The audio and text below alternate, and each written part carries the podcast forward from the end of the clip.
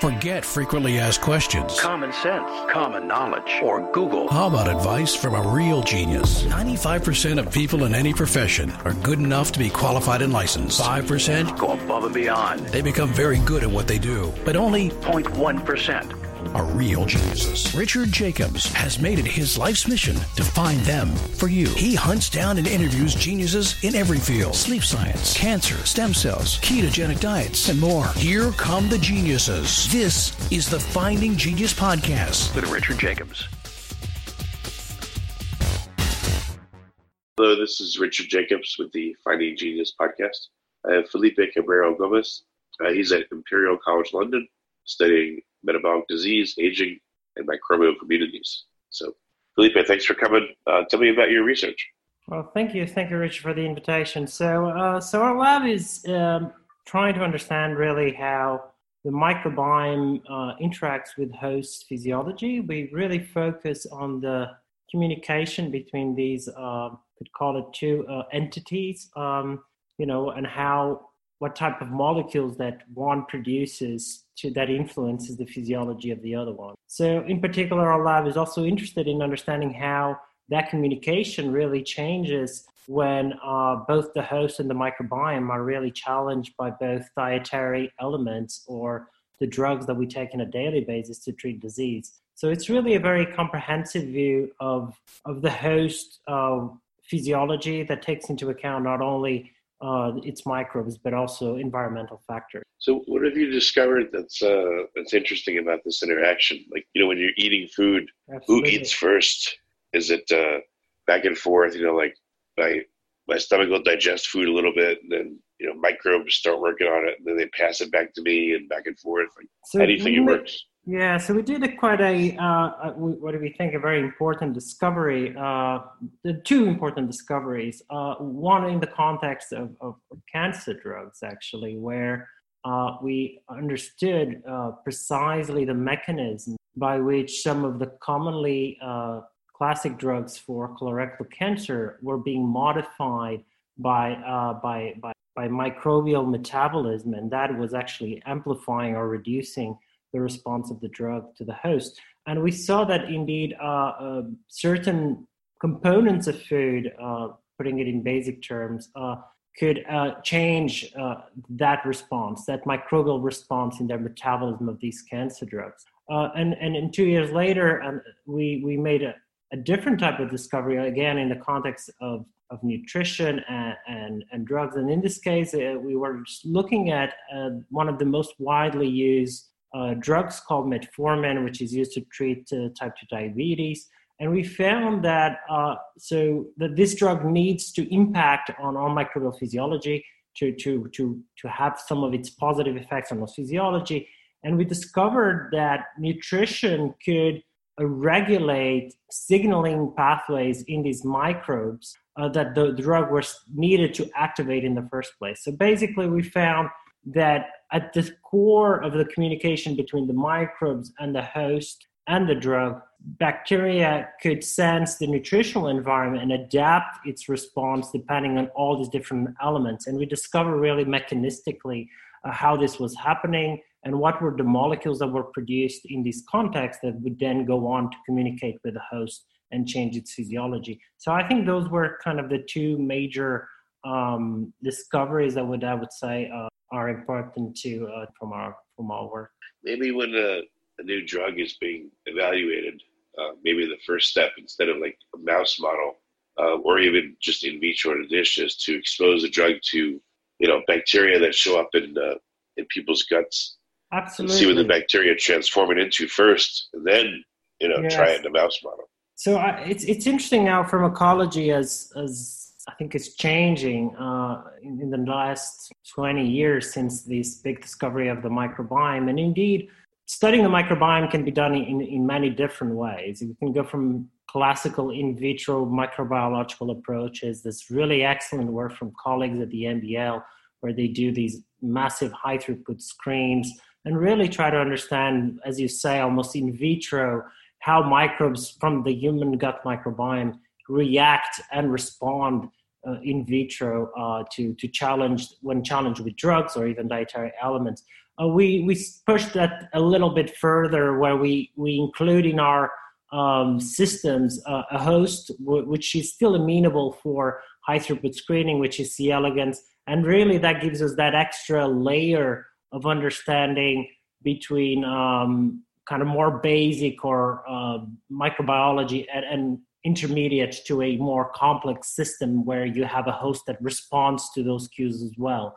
Because a lot the problem maybe with with with just doing the the basic or more simple experimental work where we'll just look at whether a drug is being degraded or not we still don't know whether that degradation is physiologically relevant to change the host right? And by having a sim- sometimes even a simple host like a fly or or, or or a C. elegans or a, or a fish, you can get that extra response. And that gives us very good clues of whether, you know, a lot of that uh, work needs to be then pushed into a, a more complex uh, mouse model or even a pig model or even uh, eventually push it to human uh, studies. And let's not forget even the, all well, the computational work that can be done. In- well, I mean, just like, let's say you could say the liver processes many substances it can render stuff, you know, hemotoxic or you know kidney toxic, etc.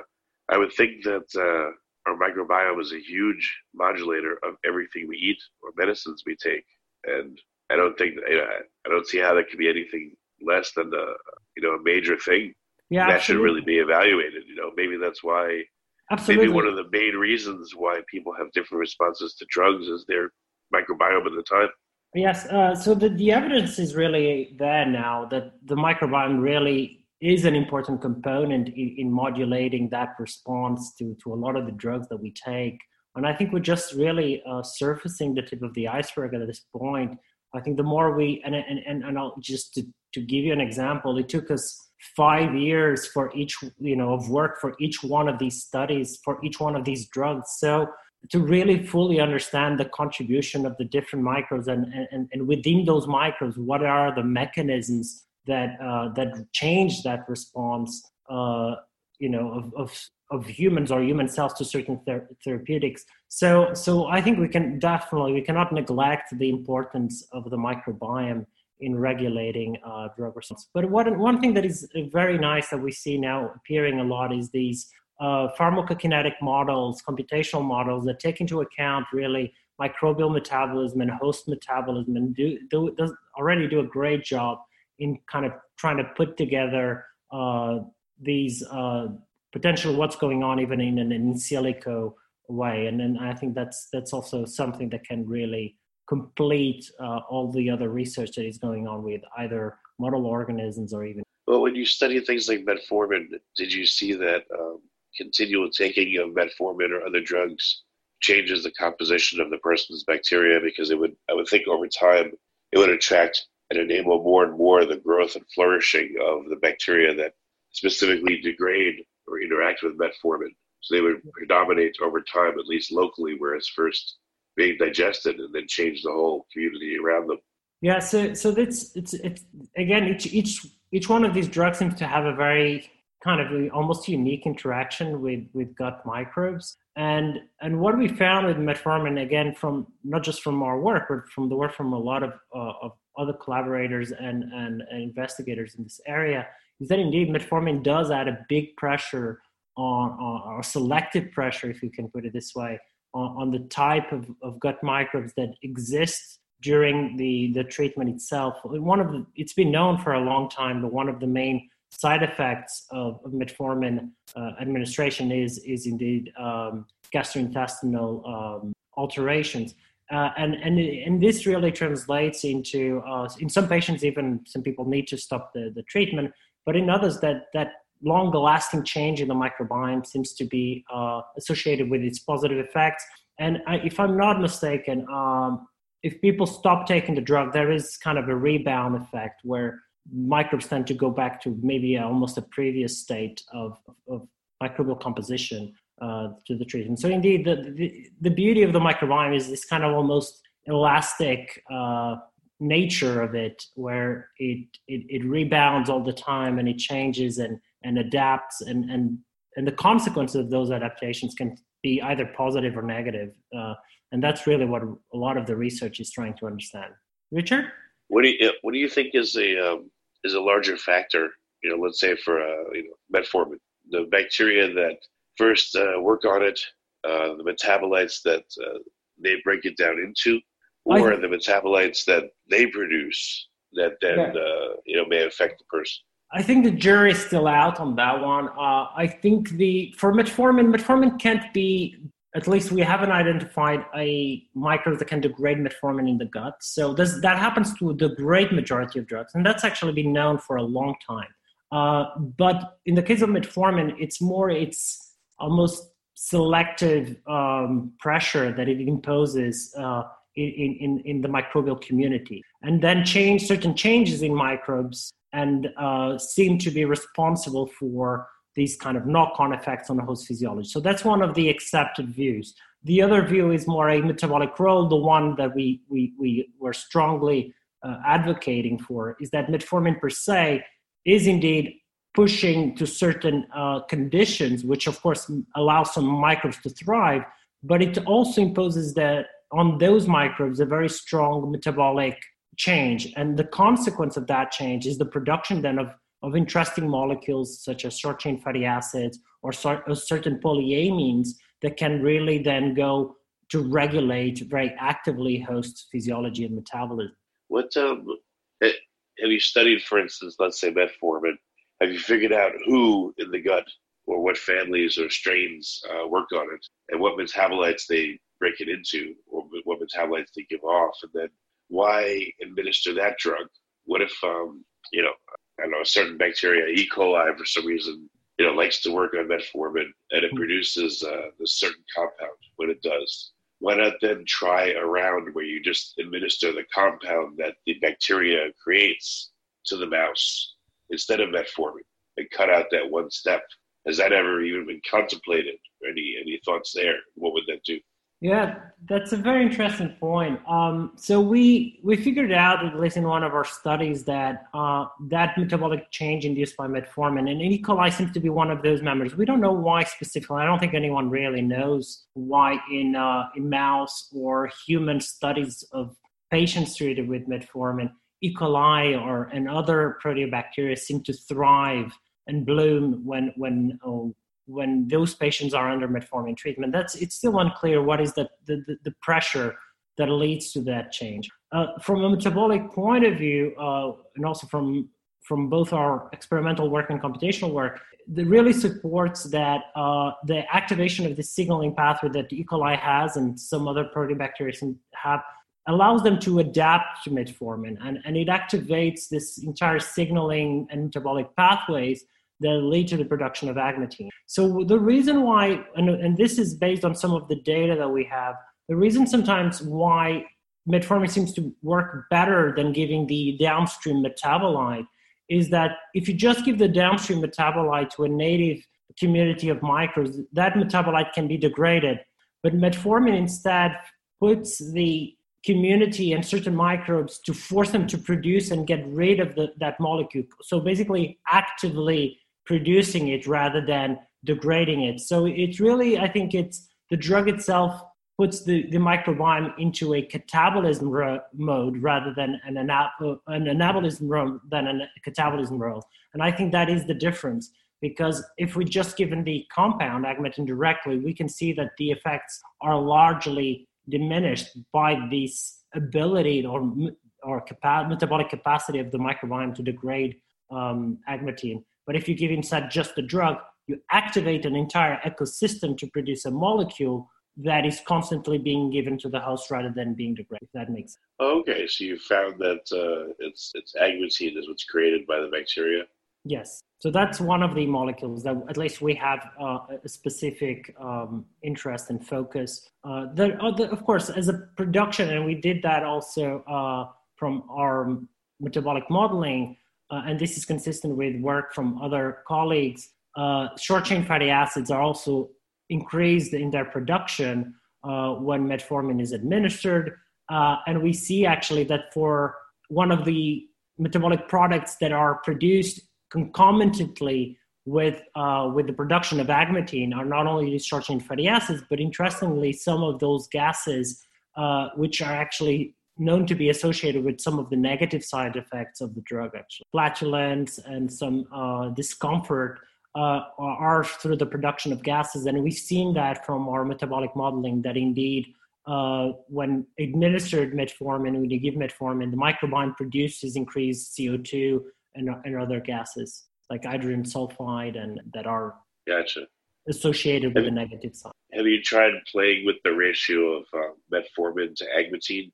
You know, what oh. if you did half half and you gave it to mm-hmm. a you know to a mouse? It's a good point. We haven't gotten that. Uh, so the the study was really finished at that. Well, at the moment, it was finished at that point where we really made that discovery, and we're now trying to take this forward and really fully understand uh, how much more can we explore that. But that is one thing we're envisaging. Yeah, absolutely. One the other thing we're we're thinking is actually about providing more of the substrate uh, that produces agmatine. So to constantly uh, feed the metabolic machinery with the with the natural uh, uh, substrates that it needs to, to make this this specific product. Well, in addition to the production of agmatine, are you seeing a reduction in the product of other substances, other short chain fatty acids, let's say, or you know, is the composition changing only in that way, or is there something else that's uh, unable to be produced as much in favor of agmatine?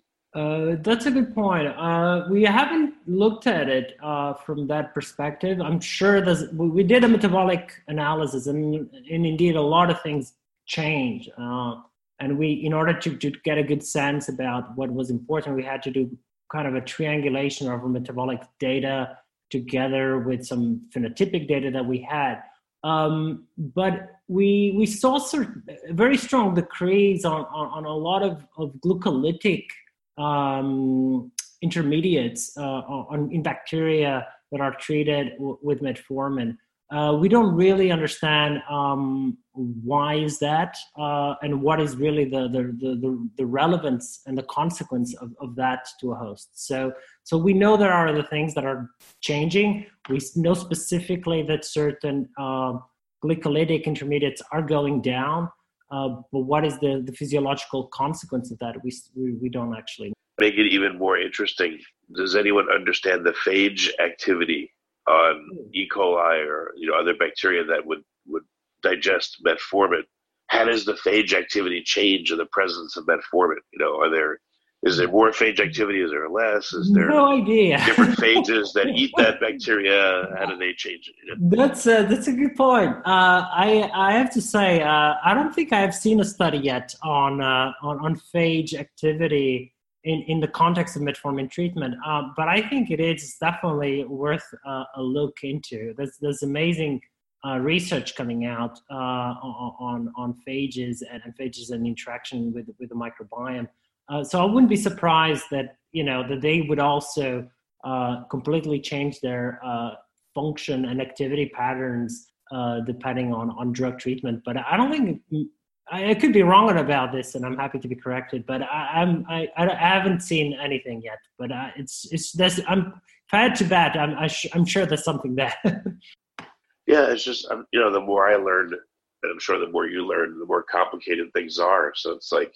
Well, where do you start? You know, how do it's funny the uh, it, it, it, makes me surprised that drugs work ever because you know in a given process there could be 50 steps and how do you know that this one small molecule will affect the process positively and then there's you know the bacteria inside you and their metabolites and then there's the phage activity and the you know it's just it's Absolutely. craziness Absolutely. how are we supposed to figure out what to do yeah, I think that's one of the great challenges of this field. Uh, part of its beauty it's in, it lies also in its its immense complexity.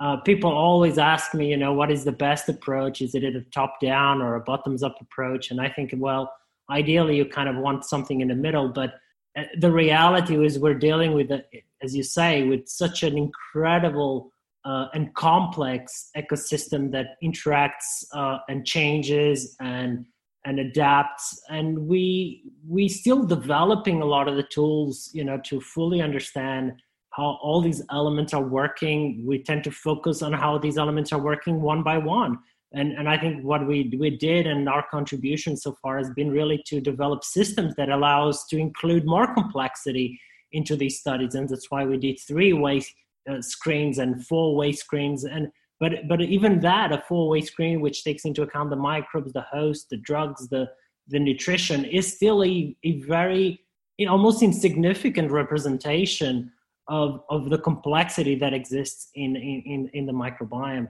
Uh, and I think we have a lot to learn. And I, you're absolutely right. Why how things work it's almost a mystery but and i think a clear example is is the drug digoxin right where if you have the wrong diet again with with a one single wrong microbe um, you, the drug just doesn't work on those patients while it works perfectly well on other patients so it is quite remarkable how some drugs come to to work uh, effectively but then it's it's also not surprising that the attrition rates for a lot of drugs uh, are, is are incredibly high and i guess it's just due to that uh, immense uh, you know complexity and, and lack of a full understanding of, of these complex ecosystems. Well, if, if you were to just fantasize about it, what's what's the ideal profile for, let's say, metformin?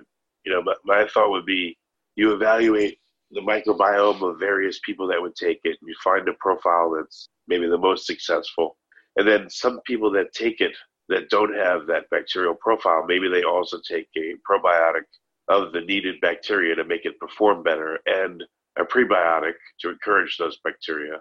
Yeah. Maybe they also take a you know a phage therapy to to cull the bacteria that they don't want, etc. Like in the digoxin uh, example you gave, maybe you know someone takes a, a phage therapy to to cull the the bacteria that would prevent it from working. I mean, maybe these the right therapy looks like that kind of. It needs all those elements to properly work.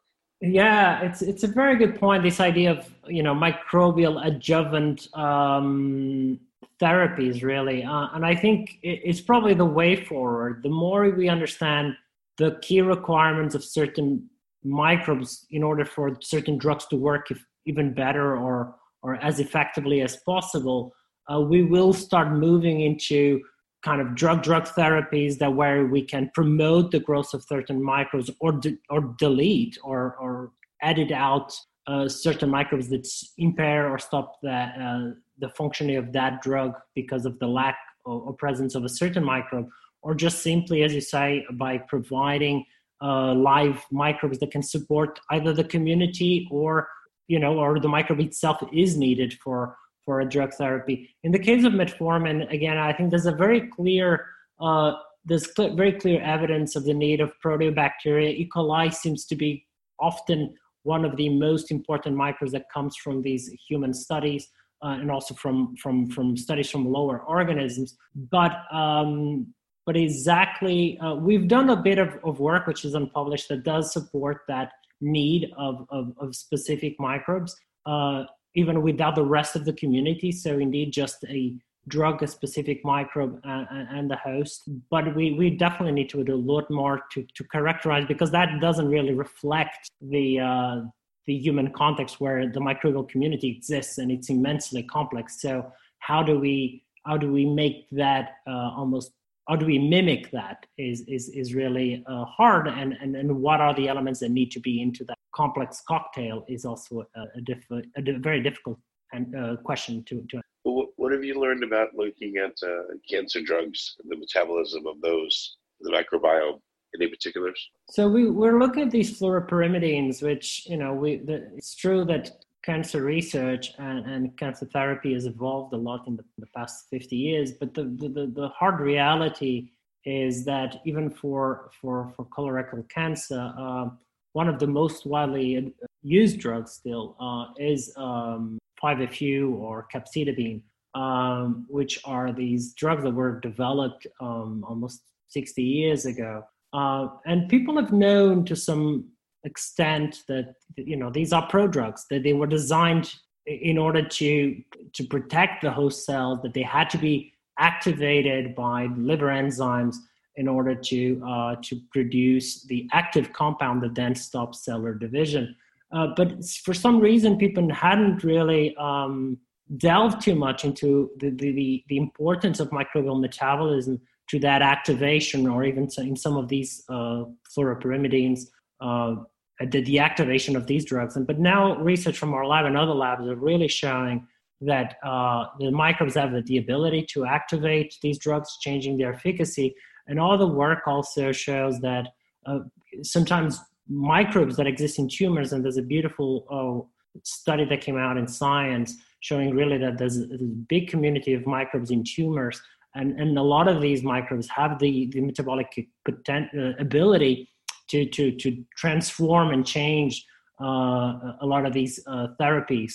Um, and, and, that can effectively uh, reduce uh, the efficacy of a lot of these drugs. And, and I think that's really a, a, very exciting and important area of study for, for, treating cancer. Yeah, I just read that paper and uh, I was amazed to see that the microbes are inside the tumor cells, not just adjacent to them or around them, literally in them. So I wonder if a therapy could be made where you know we're able to understand uh, if we administer a certain drug that the you know the bacteria inside tumor cells would metabolize that to like a cytotoxic material for those cells in particular, which yeah, would be nice.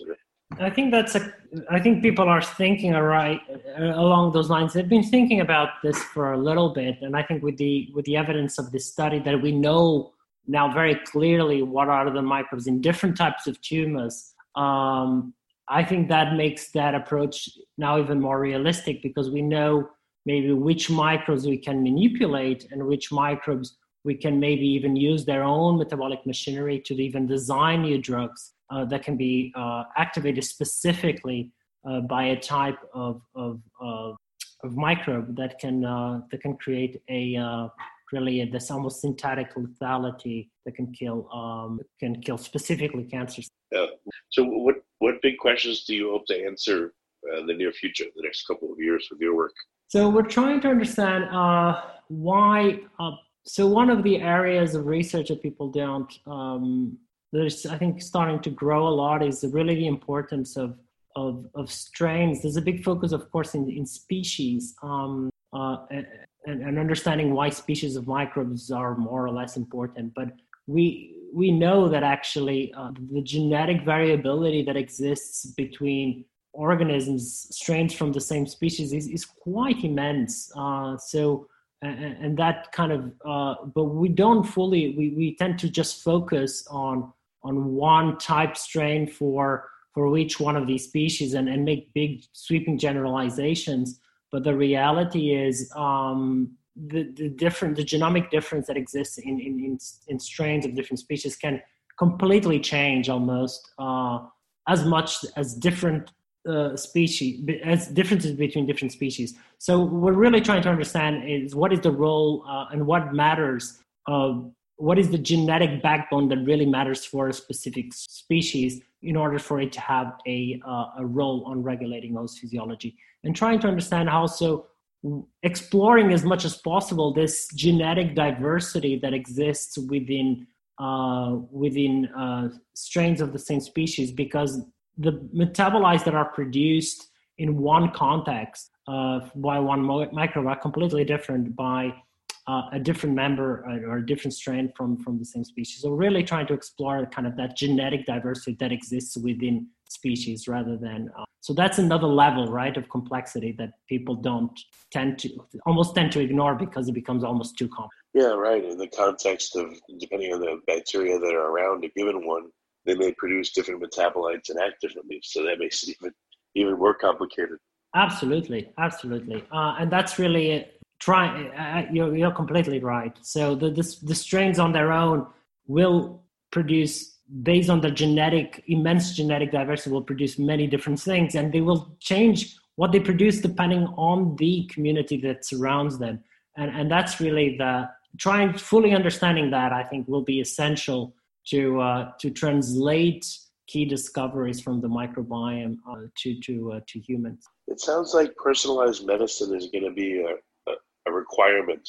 You know, let's say you have, you know, God forbid, if someone has colorectal cancer, it's foolish to just give them a drug. It seems far better to, you know, shotgun sequence their microbiome, see what's there, you know, have at least some idea of how that'll interact, you know, them personally with the drug, then give them not just the drug or maybe an alternative drug, but you know, again, prebiotics, probiotics, etc., so that the drug actually works for them and it makes sense why based on their particular microbiome.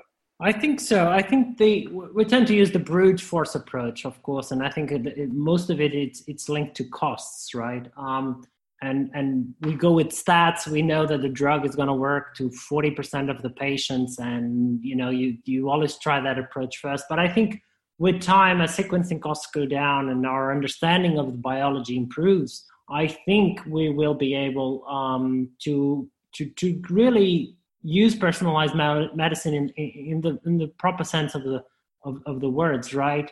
Because uh, and it really came from changing our perspective of of what the host really is. And, and, and this idea that just understanding our genes was sufficient for adequate personalized medicine has proven to be quite not quite what people wanted or, or expected. And I think including uh, a, a more comprehensive view, which will include uh, information from the microbiome, but also dietary information, uh, will really uh, can really change uh, the efficacy of drugs. And I think uh, I think really that is the, the way forward. I think we also need really to to remember how strongly diet uh, regulates uh, many of the uh, of the many, if not all, of the physiological features of a, of a host. Well, very good, Filipe. What what's the best way for people to find out more about your lab's work? So we do have uh, we have our website. Um, we have a Twitter account. I'm not a big I'm not very good at Twitter, but I, I try to tweet a couple of things and uh, at least yeah. work and studies. And um, we have the, the website that we try to, to, to, to update. Um, and our publications really. Um, I do some, some public engagement um, in, in the UK. If you're in the UK, um, you can sometimes follow me on that. Um, and that's, I would say it's pretty much that. Well, very good, Filipe. This was a good call, and I appreciate you coming on the podcast. Well, thank you very much, Richard, for for the invitation. It's been a pleasure. It's been a great uh, discussion, actually. So, thank you very much. If you like this podcast, please click the link in the description to subscribe and review us on iTunes. You've been listening to the Finding Genius podcast with Richard Jacobs. If you like what you hear, be sure to review and subscribe to the Finding Genius podcast on iTunes or wherever you listen to podcasts. And want to be smarter than everybody else? Become a premium member at findinggeniuspodcast.com. This podcast is for information only. No advice of any kind is being given. Any action you take or don't take as a result of listening is your sole responsibility. Consult professionals when advice is needed.